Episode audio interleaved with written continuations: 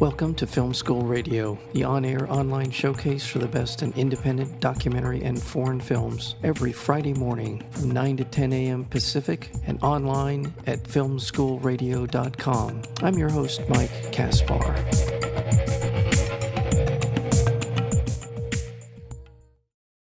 Centering around intimate new interviews with Tony Hawk himself. The film Tony Hawk Until the Wheels Fall Off is an all encompassing look at the skateboarder's life, legendary career, and relationship with the sport, which he has been synonymous with for decades.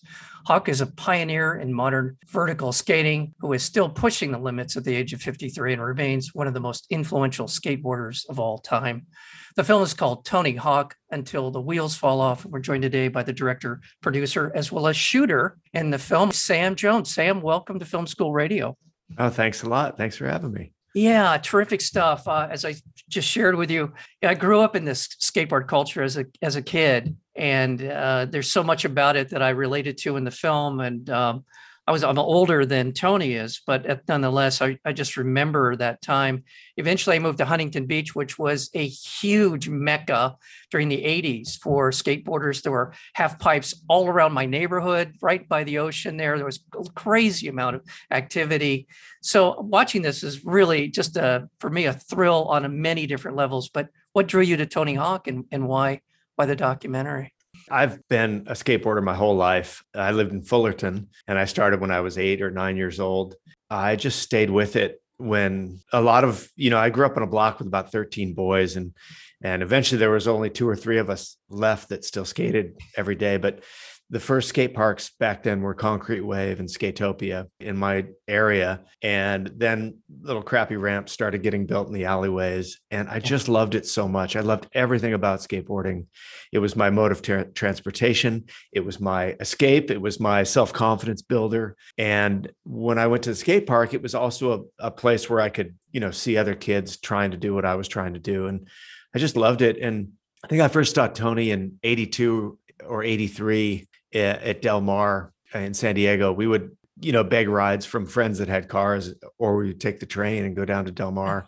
So I saw him before the Bones Brigade video came out, but there was talk of him, you know, very, very early on. If if you followed the sport and you were really connected, you knew there was this skinny kid in San Diego that was inventing all these tricks. And I always thought he was just so amazing. And he got a lot of crap from a lot of kids which was easy to do back then. His father was was one of the parents would help run the contests and things like that. But I always just thought he was amazing. And so when the first Bones Brigade video came out, I must have watched that thing a thousand times. And I really wanted to be a pro. That was my ambition. And I got on a shop sponsored team and I was competing. And we built a massive ramp in Fullerton uh, that Lester Kasai and Neil Blender and a lot of pros would come skate. Uh, but ultimately, I did not have the commitment level that Tony did when it came to the number of hours and the slamming and the the breaking up your body. I, I think I just I realized my limits and my my level of commitment wasn't quite there, but I, I took it pretty far. And so I had always followed Tony's career, and I was I've always been connected to the skate world and I've never really stopped skating. I've built ramps uh, into my 30s and built a massive bowl at one of my houses. And, you know, I, the editor and I on this film, we would take breaks from cutting the film and we'd go to the skate park. It is in the fabric of my own identity. Obviously, not to the extent that it is for Tony, but I can really relate to him in a lot of ways. And so, it, this is certainly the most personal film I have ever made, and more about me than people may you know get from the film.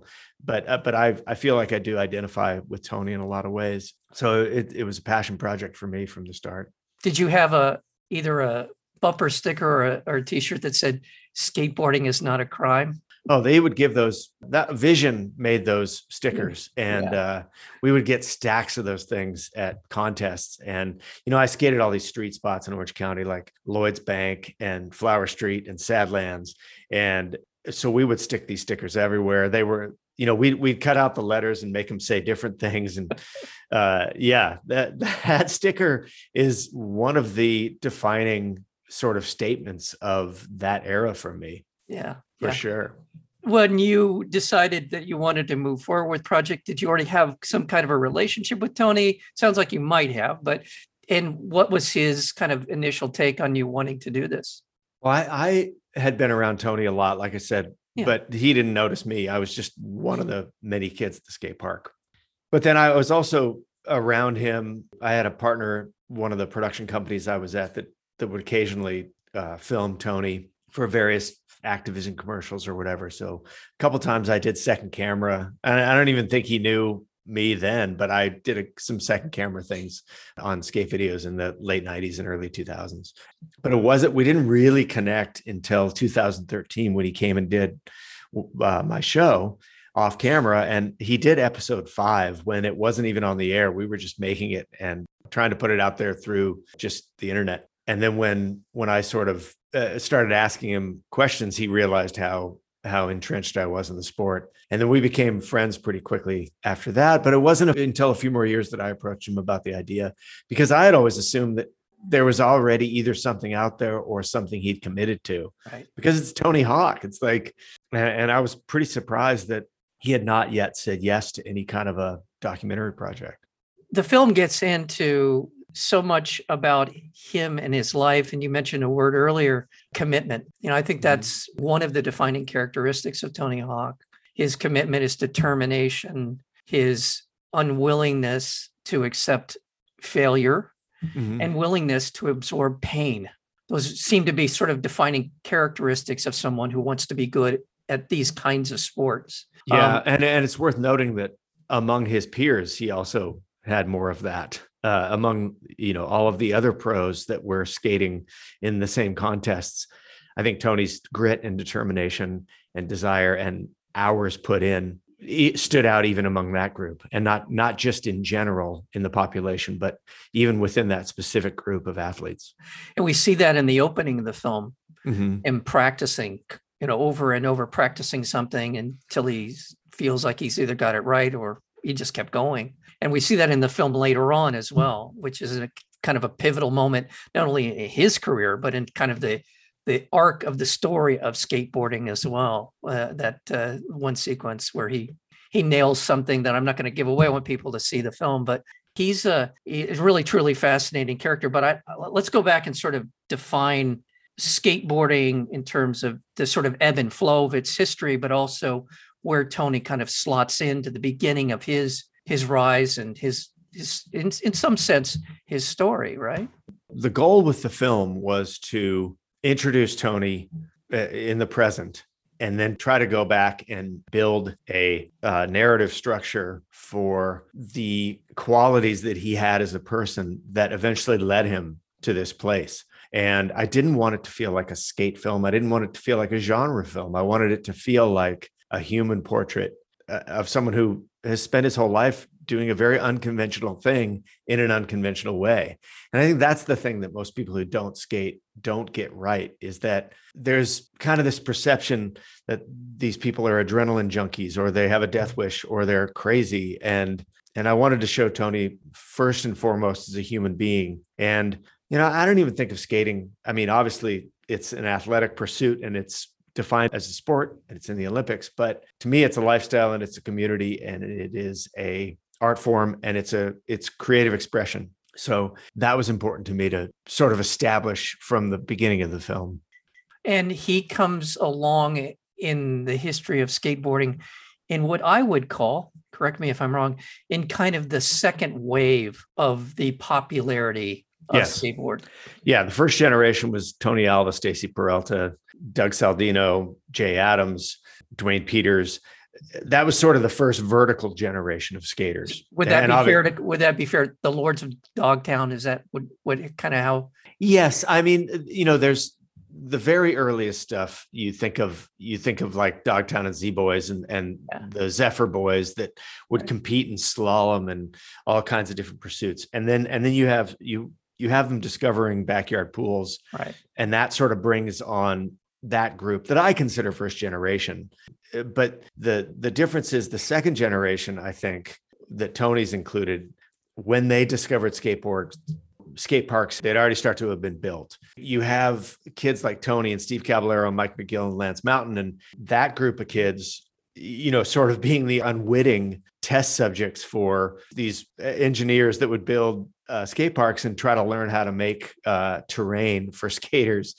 And, and so you, you, had, in terms of the vertical generation, it was the first generation that that sort of learned what was possible with vertical skating. It wasn't to get the feeling of being on a wave; it became its own thing with yeah. with Tony's generation. I want to remind our listeners we're speaking with Sam Jones. He's the director of a documentary film called Tony Hawk Until the Wheels Fall Off. It is currently on HBO Max. You want to check this out. It is a fantastic documentary film. You know, in terms of the, sort of defining the history of, there's sort of the steel wheels era of skateboarding, and then there's the polyurethane. Well, don't other, forget the clay wheels. The, the clay, clay, wheels were sort of the, you know, the steel wheels came off roller skates, then the clay wheels were like on the boards, like the Black Knight. Right. And they were even worse than the steel wheels because yeah you hit the tiniest pebble and you were on your face. But the urethane wheels and then the um, the enclosed precision bearings that was that yeah. was sort of the big innovation for yeah. sure. And then grip tape. Yeah, yeah. Can't forget about grip tape. this is true. It, yeah, there's so much here to recommend. Just as you're describing it, Sam. I mean, it is not only that history, that kind of watching uh, a generation of athletes really coming into their own, the culture the sort of acceptance and non-acceptance, the kind of winning over your peers and all of this.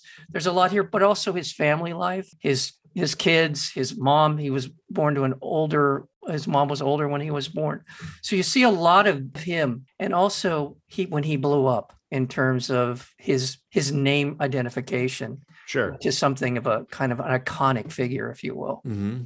That's the impact that must have had on him, and I mean we see it in the film, but what what a remarkable turn of events that was for him. Yeah, and and you know, uh, I'm someone who's always been interested in process and in the moment when someone sort of figures out not only what they want but how to get it or or to see the process uh, of figuring that out that journey to me that's what i keep coming back to because i'm always trying to solve the problem of okay i see this fully formed person whoever it is an artist a writer a filmmaker, whatever, and you go, well, how did they become that? How did they become the person that can make things that seem so advanced and so fully realized, whether that's creative pursuit or an athletic pursuit or whatever? And so with this film, I really wanted to try to put together the puzzle of you know the ingredients that made Tony Hawk and the mm-hmm. the people in his life that helped him get there and the things he had inside him when he was born versus the thing he learned the thing, you know, nature versus nurture and those kinds of things.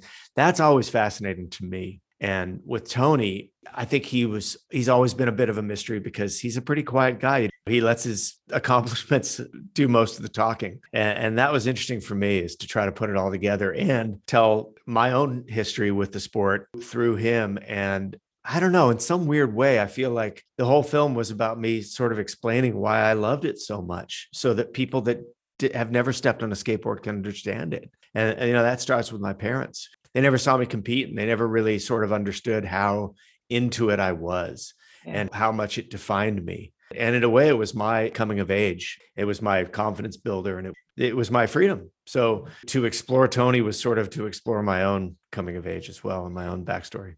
Well, congratulations. As someone who used to skateboard on steel wheels and used to uh, hang around the Newport Pier, jumping over curbs and stuff like that when I was a teenager.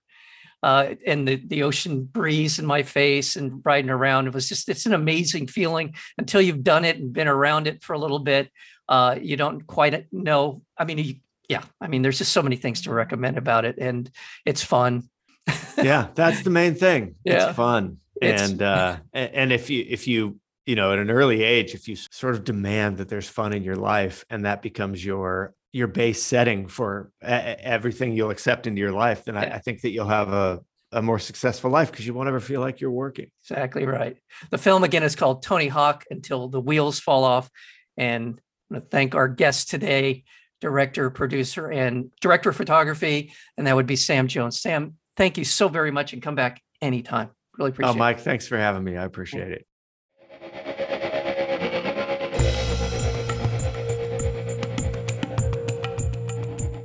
You've been listening to Film School Radio, the on air online showcase for the best in independent documentary and foreign films. You can find out more about the program at filmschoolradio.com. I'm your host, Mike Kaspar. Thank you for tuning in, and we'll see you next week with another edition of Film School Radio.